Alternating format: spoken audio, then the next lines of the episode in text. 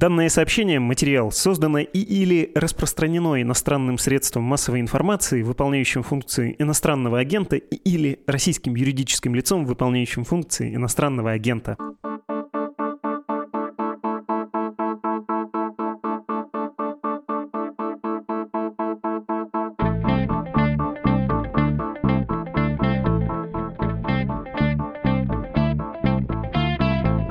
Это «Что случилось?» Подкаст о новостях, которые долго остаются важными. У микрофона Владислав Горин. Здравствуйте. Минские соглашения. Ангела Меркель сказала, что они были чем-то вроде Мюнхенского сговора. Так себе идея, но дала время на подготовку к войне защищающейся стороне. А Путин на это ответил, вот оно, западное лицемерие. Подписывают договоры, а сами их не исполняют. Так относятся к соглашениям с Российской Федерацией. Этот эпизод о том, в каких условиях и почему заключались Минские соглашения, чего хотят хотели стороны, в чем состоял план Москвы с этими соглашениями. План, если подумать, беспроигрышный и вообще-то дьявольский, позволю себе такую оценку. И почему этот план, несмотря на вроде бы свою беспроигрышность, Москве не удался.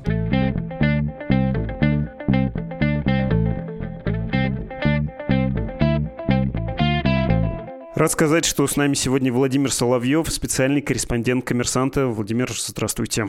Добрый день. Два заголовка хочу вам прочитать, оба с Deutsche Welle, и появились эти материалы с разницей в один день. Первый заголовок «Меркель. Минские соглашения дали Киеву время стать сильнее».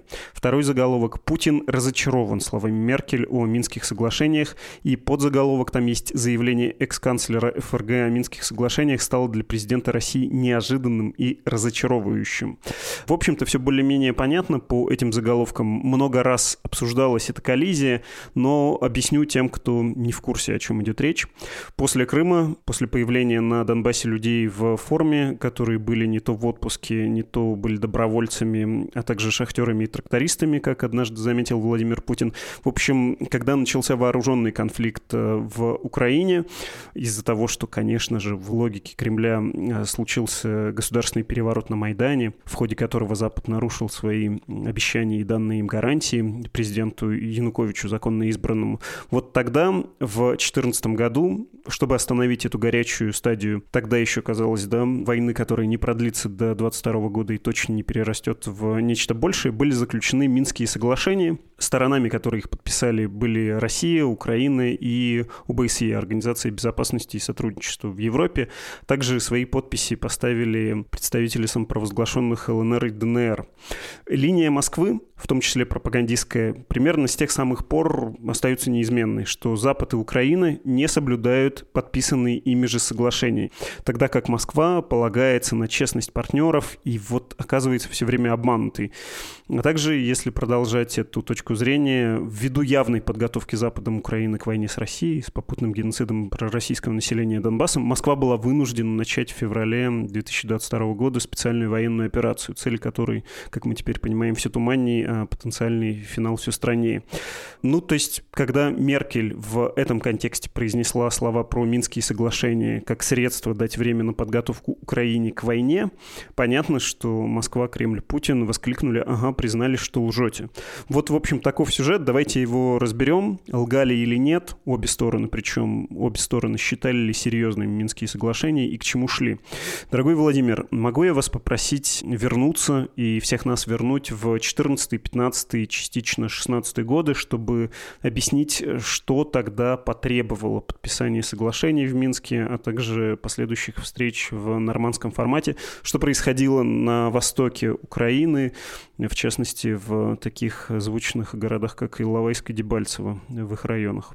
Ну, если говорить о том, кто лжет и кто лгал, то, наверное, начать нужно не с подписания Минских соглашений, а с того, что предшествовало вообще появлению некоего документа, по урегулированию или хотя бы прекращению горячей фазы конфликта на востоке Украины. А предшествовало, как вы тоже отметили, появление людей с российскими паспортами в форме или без, с техникой или без нее, а людей, которые принимали самое активное участие вот в этой, как теперь уже мы понимаем, первой фазе войны, которая продолжилась 24 февраля. Собственно, вот появление этих людей оно на самом деле и отвечает на вопрос, по крайней мере, отчасти можно в нем найти ответ на вопрос, почему эта война продолжилась в этом году. Российские власти тогда решили и повторно совершили ту же ошибку в этом году, что настал момент, э, наконец, вот эту строптивую, непослушную Украину. Тогда, наверное, мыслью было привязать к себе, не дать ей дрейфовать дальше в сторону Запада. А сейчас уже как бы не декларировались эти цели, что бы там ни говорили про демилитаризацию и денацификацию, по-моему, действия российских властей четко показывают, э, чего они хотят. Я имею в виду действия в виде признания российскими тех территорий, которые сумели занять российские войска, даже несмотря на то, что они их не способны, как теперь видно, удержать.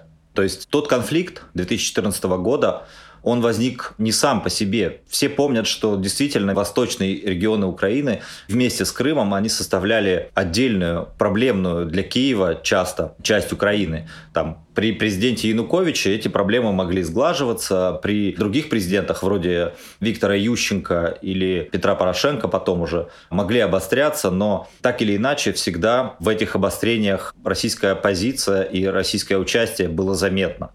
Если я не ошибаюсь, договор между Россией и Украиной о том, чтобы построить мост в Крым задолго до а, событий 2014 года. И президентом тогда был Виктор Янукович.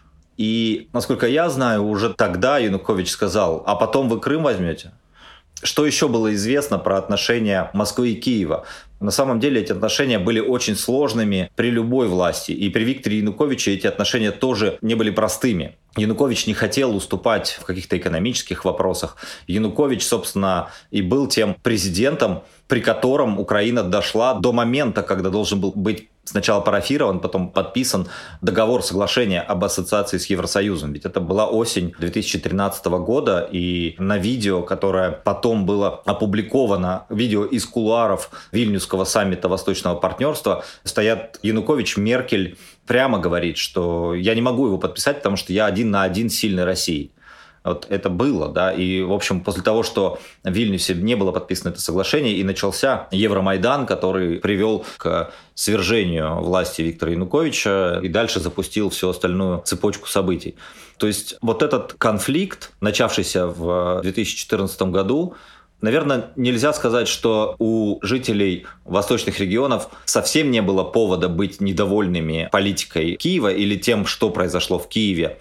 Я имею в виду свержением Виктора Януковича, который там воспринимался как свой человек, да, как свой президент, как президент с Востока, с Донбасса но можно достаточно уверенно говорить, что Россия приложила очень много усилий, чтобы эти выступления жителей Донбасса не закончились, а продолжались уже в новой форме, обострились. Ну и в итоге привели к тому, к чему привели. Э, здесь я, в общем, не могу назвать фамилии человека. Это будет, наверное, неправильно. Но я слышал от одного из российских чиновников такую фразу, что нам пришлось помочь потому что они такие вареные там, на Востоке. Ну а дальше, дальше можно найти огромное количество свидетельств того, кто и как принимал участие в этой первой горячей фазе.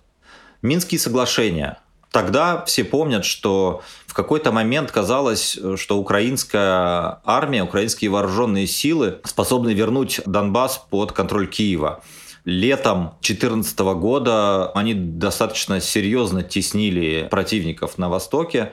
Ну а потом все эти события приняли совершенно другой оборот, и стали возникать котлы, и, наверное, справедливо будет сказать, что Порошенко, да это и не раз, собственно, артикулировалось, что украинская сторона пошла на эти переговоры, чтобы сохраниться, чтобы остановить, чтобы выиграть время, чтобы получить какое-то перемирие.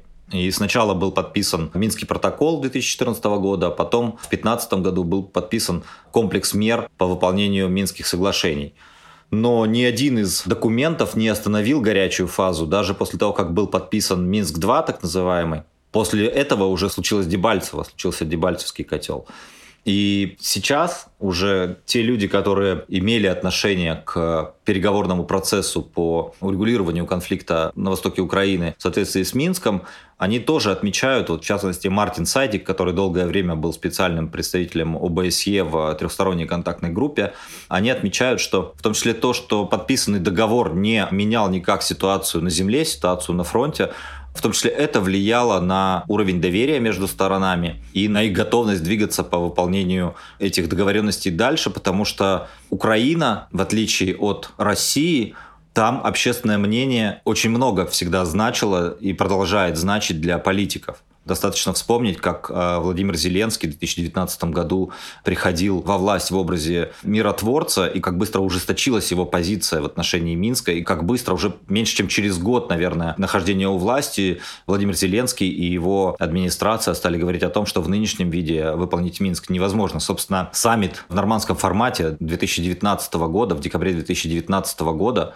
сидя на пресс-конференции с э, Владимиром Путиным, Ангелой Меркель, Эммануэлем Макроном в Париже, Владимир Зеленский прямо сказал, что Украина не будет менять свою конституцию, чтобы вписывать туда особый статус для отдельных районов Донецкой и Луганской областей. Про содержание Минских соглашений мы можем чуть позже поговорить подробнее. Это обязательно стоит напомнить, потому что, боюсь, многие уже про это забыли. Но у меня есть вопрос, который сейчас не выглядит диким после февраля. Почему Россия пошла на это соглашение? Ну, потому что оно все равно как-никак чему-то обязывало, как-то ограничивало. Почему, грубо говоря, 2022 не случился в 2014, 2015, может быть, 2016 годах? Мне трудно сказать, почему не случился. Возможно, 2022 не случился тогда, потому что была надежда вынудить Украину, добиться от Украины того, чтобы эти соглашения были выполнены. Собственно, сделаю шаг в сторону. Минские соглашения не являются чем-то новым на самом деле. Опыт конфликтов на Кавказе, Абхазия, Южная Осетия, опыт конфликта в Приднестровье он как раз предвосхитил появление Минских соглашений. То есть те конфликты, давние, застарелые, которым на момент подписания Минских соглашений было уже четверть века, все они в видении Москвы должны были быть урегулированы через предоставление особых статусов отколовшихся регионов в составе ну, метрополии, да, будем так говорить, в составе Грузии, соответственно, и в составе Молдовы. Тот же Дмитрий Казак, который с 2020 по 2022 курировал переговоры по Донбассу, в 2003 году разрабатывал меморандум Казака для урегулирования конфликта между Кишиневым и Тирасполем.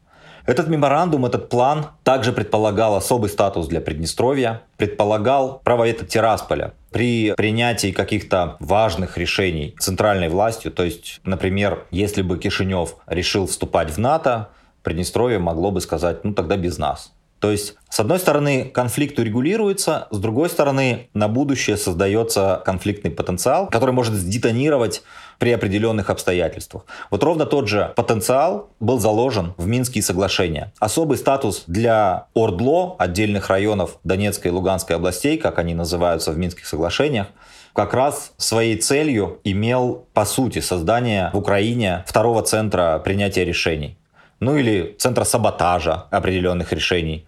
Для Украины, которая и до 2014 года была довольно сложной, неоднородной, противоречивой страной, да, где возникало множество конфликтов между центральной и региональной властью, можно вспомнить там конфликты между Киевом и Харьковскими властями и другие, да, где существовал набор олигархов, которые поддерживали разных политиков, да, опять же, тандем Ахметов, Янукович, ну, в свое время для Киева и до 2014 года, повторюсь, не просто было управлять страной. Опять же, Крым, с крымскими властями все время были проблемы, там, с Черноморским флотом, ну, все это помним. А узаконивание такого статуса для Донбасса особого ну, гарантировало практически огромное количество внутренних противоречий. И если бы это случилось, то понятно, что конфликты стали бы возникать э, между центром и вот этим вторым центром на постоянной основе. Это первое. Второе, силовая компонента, она сохранялась. Народная милиция должна была сохраниться. Это делало эту ситуацию, вот это урегулирование еще более хрупким. Даже если предположить, что это бы произошло. Да, сейчас уже как бы нет смысла рассуждать о том, что было бы. Но мы говорим о том, что было этими Минскими соглашениями заложено и чего добивалась Москва. Ну и третий момент – это, конечно, реакция остальных регионов. То есть, если можно Донбассу особый статус, а почему нельзя Одесской области? А Львовской почему нельзя? Ну и далее везде.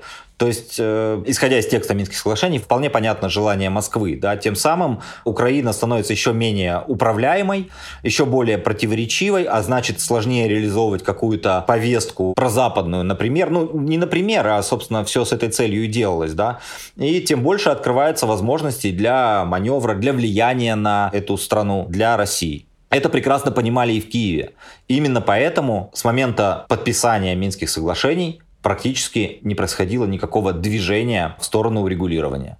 Киев упирался и не хотел запрыгивать даже в ситуацию Приднестровья. Я напомню, что Приднестровье, Кишинев и Тирасполь говорят друг с другом. То есть представители Приднестровья приезжают на переговоры в Кишинев, представители Молдовы ездят на переговоры в Тирасполь. Встречались они в разных площадках. А, до определенного момента функционировал так называемый формат 5 плюс 2, где Кишинев и Тирасполь — это стороны конфликта, где ОБСЕ — это посредник, а где Россия и Украина были странами-гарантами мирного урегулирования, а Евросоюз и Соединенные Штаты — наблюдателями. Этот формат забуксовал до еще начала войны в Украине, а сейчас, соответственно, реанимировать его никто не может. Но здесь произошла вот эта заморозка, когда активной фазы нет, война не идет, люди не гибнут, но хвост виляет собакой. То есть Приднестровье влияет на Молдову в том смысле, что конфликт не урегулирован, а, соответственно, евроинтеграция, которую Молдова заявила своей целью там, еще в начале нулевых, она тоже, по большому счету, не двигается. То есть это удобно, если ты не урегулировал на своих условиях, то хотя бы замороженный статус конфликта тебя тоже устраивает. Когда я говорю тебя, я имею в виду Россию.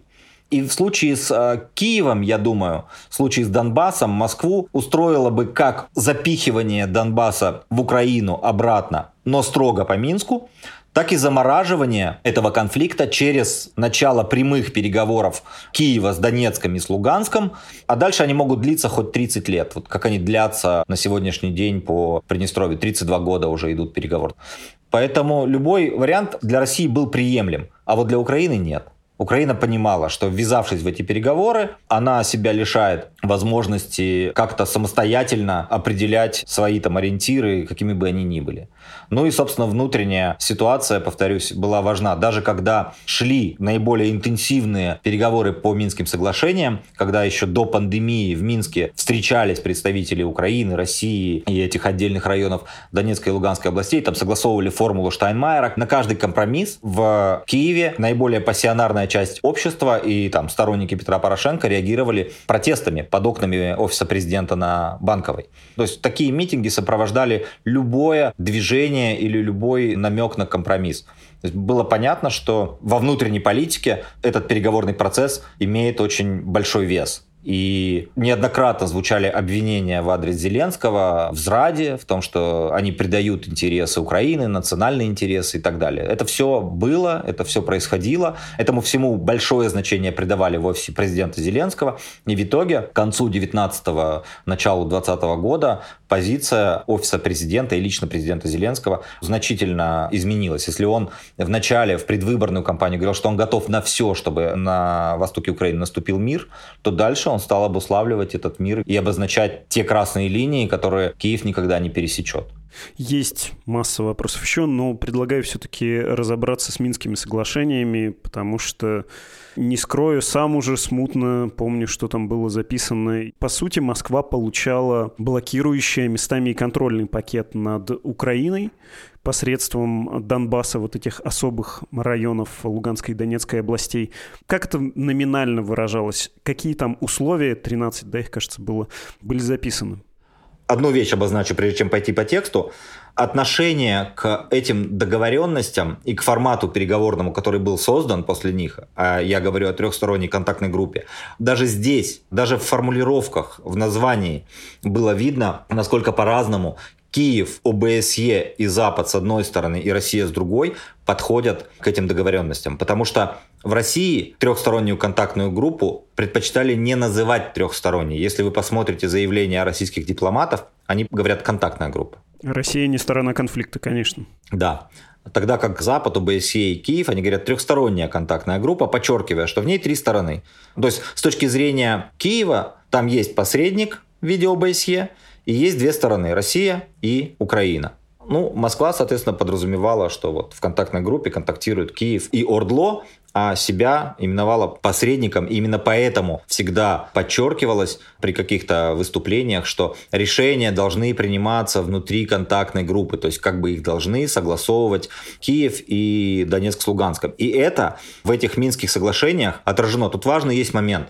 Первое Минское соглашение, в нем не указано, кто же является сторонами конфликта. То есть там даже не указано, кто должен выполнять эти решения в том первом протоколе как-то обходится момент, кто такие эти договаривающиеся стороны. То есть, когда там говорится обеспечить незамедлительное двухстороннее прекращение применения оружия, кто это должен, кому это относится, там не расшифровывается. А вот уже в комплексе мер, который был согласован в феврале 2015 года по выполнению Минских соглашений, там уже четко указано, свои силы должны отвести украинская сторона и вооруженные формирования отдельных районов Донецкой и Луганской областей. То есть, почему важен второй документ? И этот документ в Москве всегда считали своей большой дипломатической победой.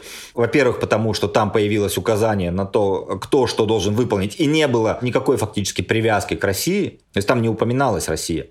Это первое. А второе, то, что тогда, я вот до сих пор не понимаю, как это произошло, когда эти Минские соглашения, этот комплекс мер, он же был приоттачен к резолюции ООН, которая была принята тогда же в 2015 году. И вот это уже дало России основание говорить, ребят, это международный документ, и если вы его не выполняете, вы, значит, противоречите резолюции ООН и нарушаете здесь свои договоренности.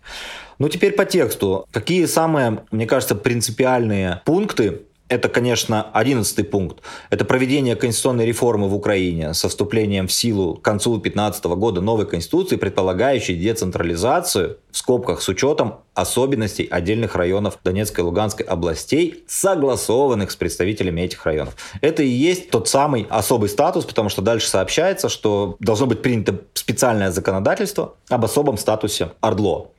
Второй момент. Девятый пункт. Как известно, после того, как в 2014 году начался конфликт, Украина потеряла контроль над вот этим сегментом границы с Россией.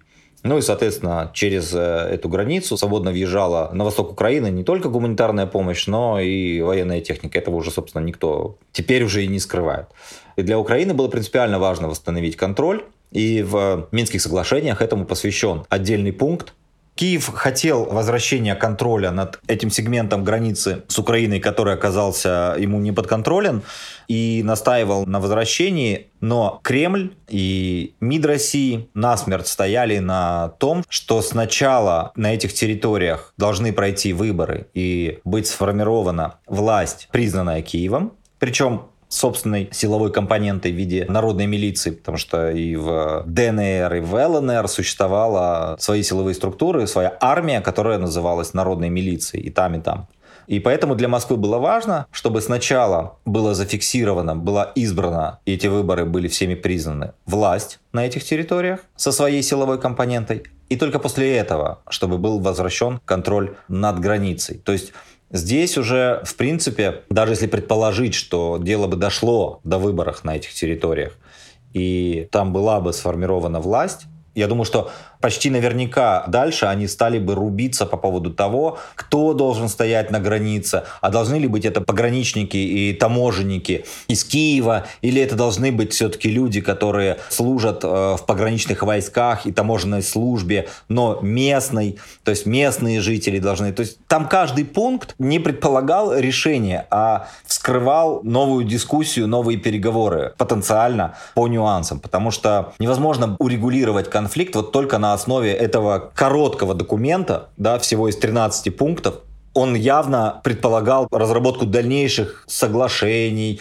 расшифровок, согласований, что, собственно, и попытались в какой-то момент сделать, когда были предложены Парижем и Берлином так называемые кластеры. Это был конец 20-го, начало 21 года, когда стороны засели за эти кластеры, кластеры были написаны, что, собственно, это такое, что это за кластеры. Это просто детализация и разбивка пошаговая каждого из пунктов Минских соглашений, чтобы маленькими шагами начать их выполнять, потому что процесс встал и крепко забуксовал. Вот эти кластеры были придуманы. В начале 2021 года я о них писал. Ничего не произошло, никуда дело не сдвинулось. Э, ну а под конец 2021 уже стояли российские войска у границы Украины.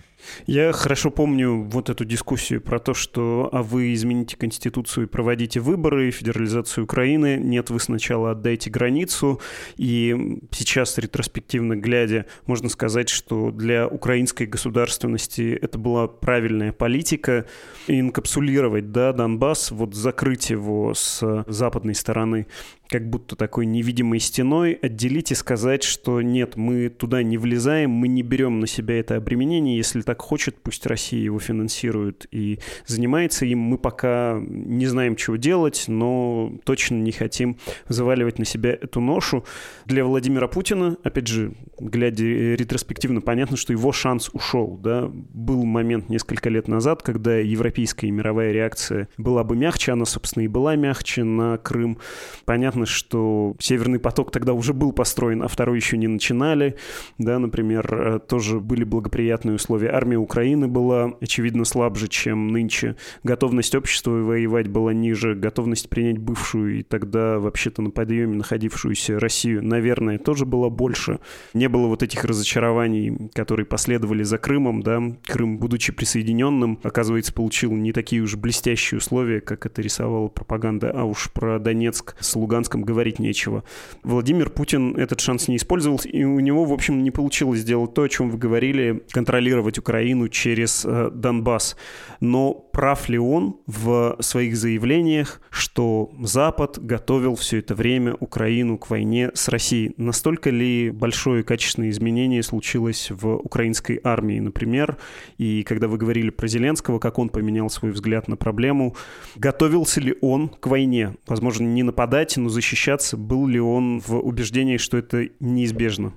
Я не военный эксперт, и мне сложно оценивать состояние украинских вооруженных сил, но, по-моему, ситуация этого года продемонстрировала большую разницу между ВСУ образца 2014 года и ВСУ образца 2022 года.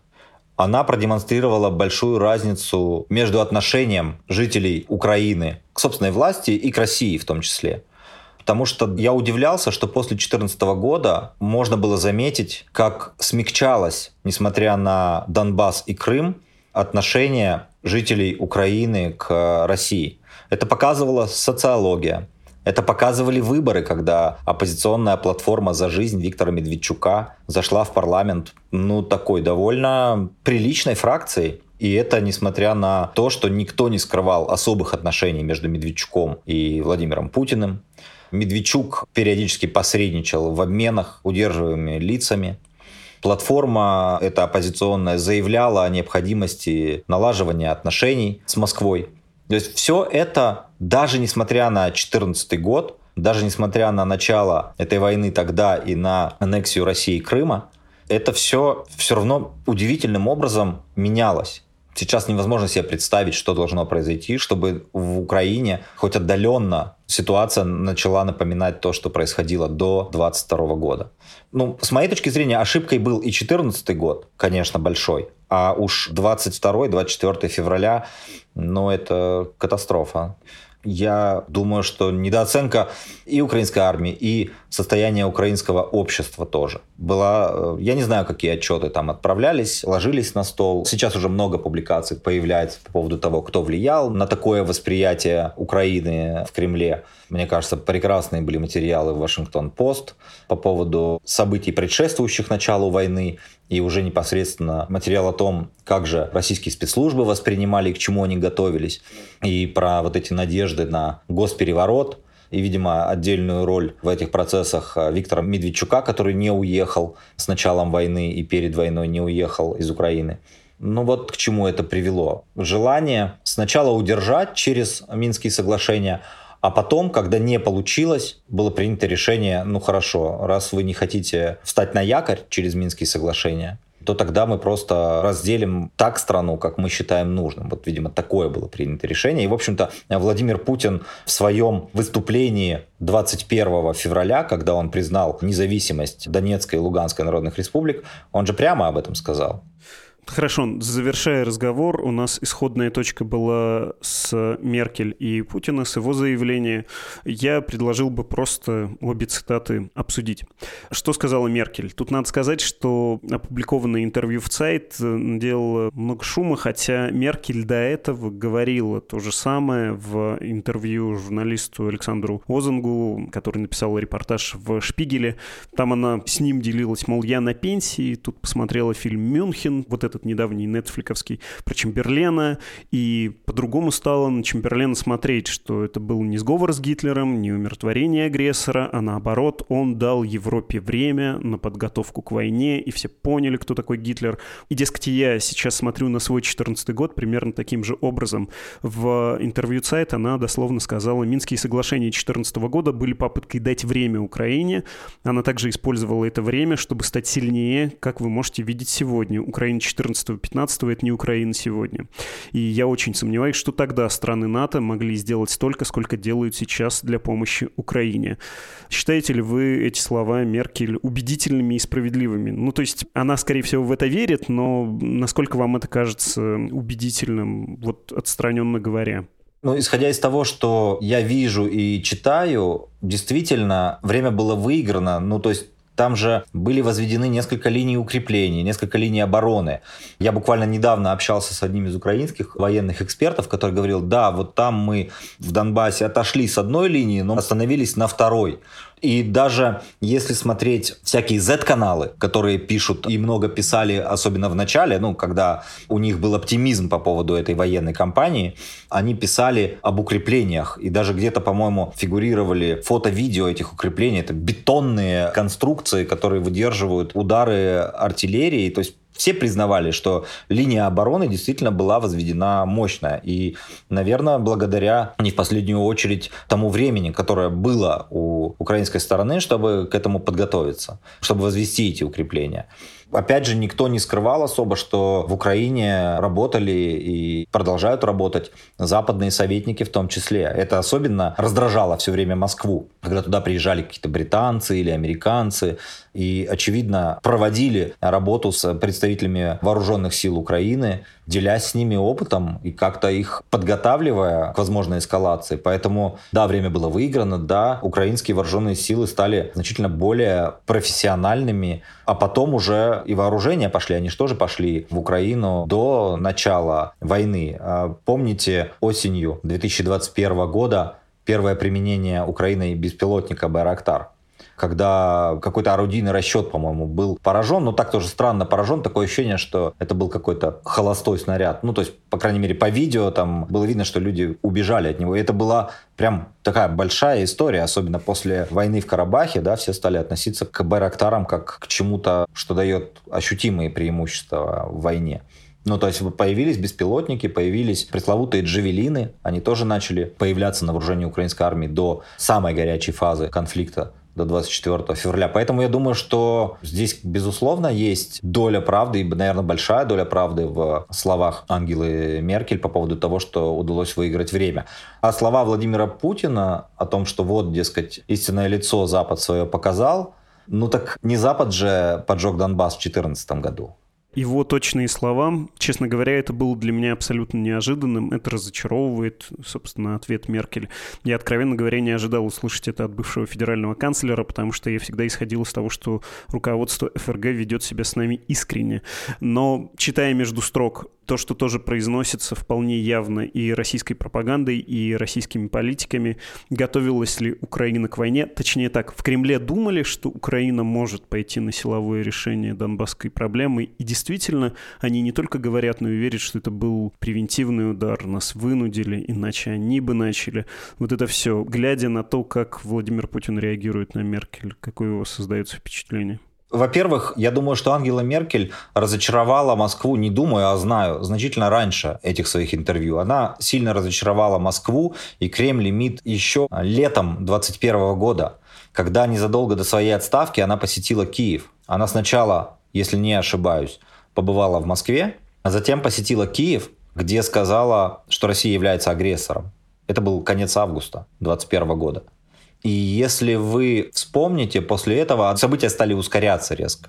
Сначала республики Донбасса непризнанные объявили, что они убирают общую границу и создают единое экономическое пространство. То есть как будто начинают интегрироваться уже в одно целое. Да? Я это воспринял тогда как попытку упростить администрирование этих территорий. Поскольку администрирование в любом случае курировалось Москвой, ну, хотя там, да, есть местная власть, но понятно, что она в подчиненной позиции в отношении Москвы находилась. Поэтому проще управлять одним образованием с одной структурой, да, чем двумя. Вот мне этот процесс, вот этот момент виделся как попытка начать объединять. Потому что тут еще один важный момент. Почему их две? Почему не было создано одной какой-то Донбасской Народной Республики, которая бы включала с самого начала и Донецк и Луганск? Потому что две республики, две стороны со схожей позицией в одних переговорах, это удобно, да, это больше сторонников как бы у тебя внутри переговоров. Не один, а два их. И в этом смысле, с этой точки зрения, было удобно иметь две. А уже в дальнейшем, когда стало понятно, что переговоры ни к чему не ведут, уже как бы администрировать эту территорию удобнее, объединив, да, консолидировав. Вот я видел этот процесс таким образом. Потом, вы помните, наверное, был подписан Путиным указ о госзакупках, там, что они могут участвовать в тендерах. То есть это уже была такая интеграция в российское экономическое пространство. Потом в октябре последовала статья Дмитрия Медведева о том, что с Киевом не о чем говорить нам. И надо говорить, значит, с его хозяевами заокеанскими русскими. Все помнят, тут большой текст. Уже тогда, собственно, в нем были проблески вот этого жанра, этого формата, в котором сейчас Дмитрий Анатольевич Медведев ведет свой огневой телеграм-канал. Потом, собственно, последовало уже обсуждение Путина на коллегии Минобороны, Министерства иностранных дел, необходимости получить от Запада некие гарантии безопасности, которые вылились в ультиматум. Где-то в этих числах декабря, наверное, он и был выдвинут, и начались переговоры с Западом. Ну вот, собственно, то, что сейчас говорит Путин в отношении Меркель, так вот она разочаровала Москву гораздо раньше. Может ли здесь Владимир Путин сетовать на то, что с ним она была неискренней? Я опять возвращаюсь к тому, что произошло в 2014 году. Владимир Путин говорил о том, что их там нет, отрицал это. Там в отношении Крыма, да, незадолго до референдума тоже он отвечал на вопрос журналистов, говорил, что был ли Путин искренним в своих намерениях и в своих желаниях. Это так не выглядит, мне кажется. Даже в случае с этой фазой войны, которая началась в этом году, то тоже, по-моему, неоднократно мы слышали перед ней, да, я помню, как Мария Захарова шутила перед каким-то из брифингов, да, что она сказала, я задержалась, проверяла, вторгаемся, не вторгаемся, нет, не вторгаемся. Вот когда следовали одно за другим предупреждения Запада о том, что Россия готова вторгнуться, да, и Россия это отрицала, потом началась специальная военная операция, как ее называют в России – Затем Россия говорила, что не будет присоединять никакие территории. Последовало принятие в состав России, там, Херсонской, Запорожской областей. Говорили, что не будет мобилизации, которая произошла. Ну, в общем, Понятно, что когда разные стороны ведут переговоры, они где-то не искренне. Но чтобы они реально договорились, они в чем-то должны все-таки друг другу доверять. А здесь каждый преследовал свои цели, как мы уже видим, пытаясь обмануть партнера и поставить его уже затем перед фактом. Ну а вот факты порой бывает, что и не случаются. Отлично. У меня последний есть вопрос. Не дает покоя ваша мысль, которую вы выразили про то, как э, представлялось, видимо, Путину и Кремлю будущее Украины. Вот такой приднестровский сценарий с э, развращением, что ли, да, есть хорошее английское слово corrupt, которое и развращение, и растление, и разложение государства через вот такого агента внутри этого образования. Если взяться за дело, подыграть Владимиру Путину, дать ему совет вот такой дьявольский, как ему стоило себя вести, чтобы поставить Украину под контроль. Ну, то есть, э, получив Донецкую и Луганскую самопровозглашенные народные республики, вот этих сателлитов, что ему надо было делать? Каким образом заставить Киев э, разговаривать с этими образованиями? От чего Киев, как вы, в общем, правильно сказали, уходил и правильно делал?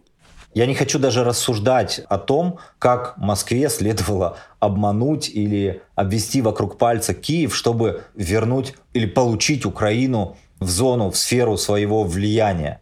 Тут следует задаться вопросом, а ради чего это нужно сделать? То есть, чтобы что? Чтобы что случилось с Украиной? Просто для того, чтобы она была в подчиненной позиции все время? Или для какого-то общего проекта развития? Ну вот у России есть вроде бы союзники в Евразийском экономическом союзе, куда, собственно, Владимир Путин пытался втянуть Украину в 2013 году, да, и куда ему удалось тогда втащить Армению довольно быстро, которая тоже была на грани подписания с Евросоюзом соглашения об ассоциации. И что сейчас происходит в этом Евразийском экономическом союзе? О каких проектах будущего и модернизации сейчас говорит российская власть? Вот к чему должна была присоединиться в этом смысле Украина? Это вопрос про будущее России. А я как-то уже исхожу из мысли, что Владимир Путин царствует и будет царствовать продолжительное время еще, пока ему позволят физические возможности. Ну, вот такой у него проект имперский. Восстановление Советского Союза примерно. Я спрашивал только про инструментарий. Цели безумные.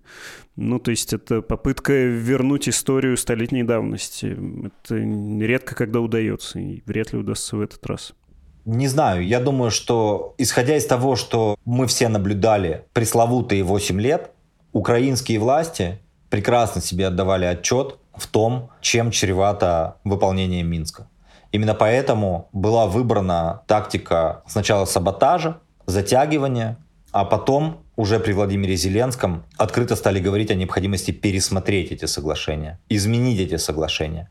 И вот здесь как бы Москва встала на смерть и стала готовиться к тому, чтобы взять свое силой, как она считала свое. Ну вот, что из этого вышло, мы все видим.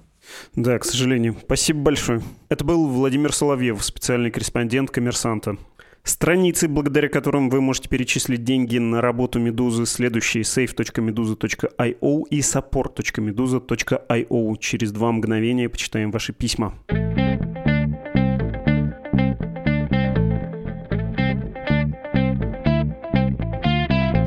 Ящик подкаст собакамедуза.io. На него приходит ваше послание, я их читаю и имею смелость комментировать. Меня зовут Коля, я из небольшого города на берегу Волги, мне 34, в конце сентября я оказался в Берлине и испытал два очень сильных чувства. Первое — приятное ощущение происходящих перемен лично в моей жизни, это букет переживаний, вызванных открывшимися возможностями и любопытством перед новым. Второе — мой дом — это Россия и мой город, что другого дома в силу возраста и уже прожитого у меня не будет. Это как у БГ, человек, он как дерево, он от отсюда и больше нигде. И это тоже очень приятное и очень сильное переживание. Я читаю «Медузу» и слушаю почти все ваши выпуски не только чтобы быть в курсе происходящего, но еще и потому, что благодаря вам и изданию мне удается чувствовать связь с людьми, которые, как мне кажется, имеют схожее отношение. Россия, какой бы темный период она ни проходила сейчас, это все равно мой дом и моя зона ответственности, наша зона ответственности. Сегодня я озвучиваю те мысли, которыми сопровождаются мои переводы вашему изданию. Спасибо вам. Спасибо вам и действительно Наверное, я тоже думаю, что другой родины у меня не будет. И, конечно, это зона ответственности моя, где бы я потом не оказался, где бы я не жил всю оставшуюся жизнь. За переводы денежные отдельное спасибо, Коля. Феликс написал, хочу предложить тему для одного из ваших последующих выпусков, если можно, о финансировании политических партий в РФ. И дальше еще вопросы про партии, как их много, почему это так, почему о них не слышно. Слушайте, Феликс, я хочу остановиться в чтении вашего письма, потому что я испытываю не то что брезгливость, но непонимание, а зачем в этом возиться? Вот действительно российские партии чего-то значат, они на что-то могут повлиять. Мне кажется, что это очень специфическое и, честно говоря, несколько бесполезное занятие изучать вот эти вот структуры, потому что они слишком декоративны и совсем ни на что не влияют, исчезнут вместе с эпохой, когда она окончательно отлиняет. Окажется, мы присутствуем при том, что она сходит, сходит как шерсть скота. Следующее письмо от Александра. Ваш подкаст стал слушать каждый день с 24 февраля. Теперь это такой ритуал. За время прогулки с собакой вечером как раз успеваю послушать новый выпуск на скорости в два раза больше обычной. Спасибо вам за работу и актуальные темы. А для себя считаю, что примерно 80% выпусков оставляют у меня ощущение, что я не зря их послушал. Оставшиеся 20 не то, что какие-то не такие, просто, возможно, лично мне эти темы не так оказываются интересны. Вы еще очень добры, Александр. Я думаю, что у меня соотношение другое. Стараюсь, чтобы не было проходных, неинтересных выпусков, но, боюсь, такое все равно случается. Я к себе критичнее, чем вы. Можете смелее критиковать нас, мы не обидимся. Вы продолжаете в своем письме. Я остаюсь в России, несмотря на то, что не поддерживаю войну и против действующей власти последние лет 10. Но кажется мне, что если все с такой позиции уедут, кто же тут останется, кто будет вытаскивать страну из той ямы, в которую она зарывается? Не питаю иллюзий насчет собственной способности это сделать, но мне кажется, это как с честными выборами. Важен вклад каждого. При этом, разумеется, с уважением отношусь ко всем, кто уехал и добровольно, и под угрозой преследования. Уезжать все же труднее, чем оставаться, поэтому позиция всех уехавших и их сила воли вызывает огромное уважение. Это все была лирика, теперь, собственно, вопрос. Несмотря на войну, очередной календарный год заканчивается, и так или иначе Новый год будут отмечать все те, кто отмечал его и раньше, да, с другим настроением. Возможно, не в особо шумных компаниях, но какое-то подобие праздника будет, да хотя бы и для детей, которые не виноваты в том, что творят взрослые. И вот раньше, даже в последний год, несмотря на все, что сделал Путин в 2021 году, традицией было послушать какую-никакую речь президента перед боем курантов. И это как-то объединяло со всеми, кто в этот момент тоже смотрел телевизор. YouTube в нашем случае телевизора у меня нет последние 14 лет.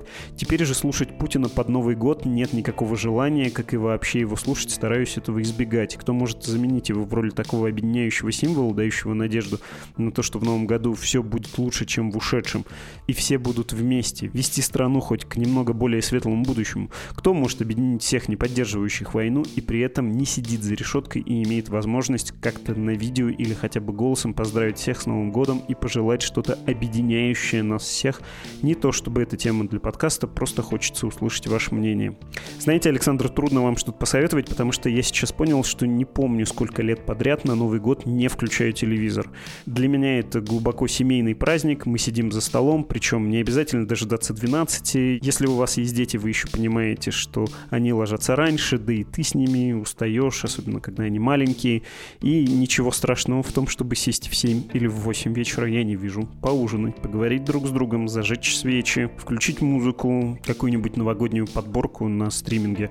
А потом, может быть, даже очень скучно до полуночи пойти спать. Для меня нет никакой трагедии, что вот я не посмотрел ничего объединяющего, хотя я понимаю, о чем вы говорите. Этот момент единства, он, конечно, тоже важен, важен ну, это одна из издержек этого года, когда все мы расколоты, больше нет объединяющей фигуры.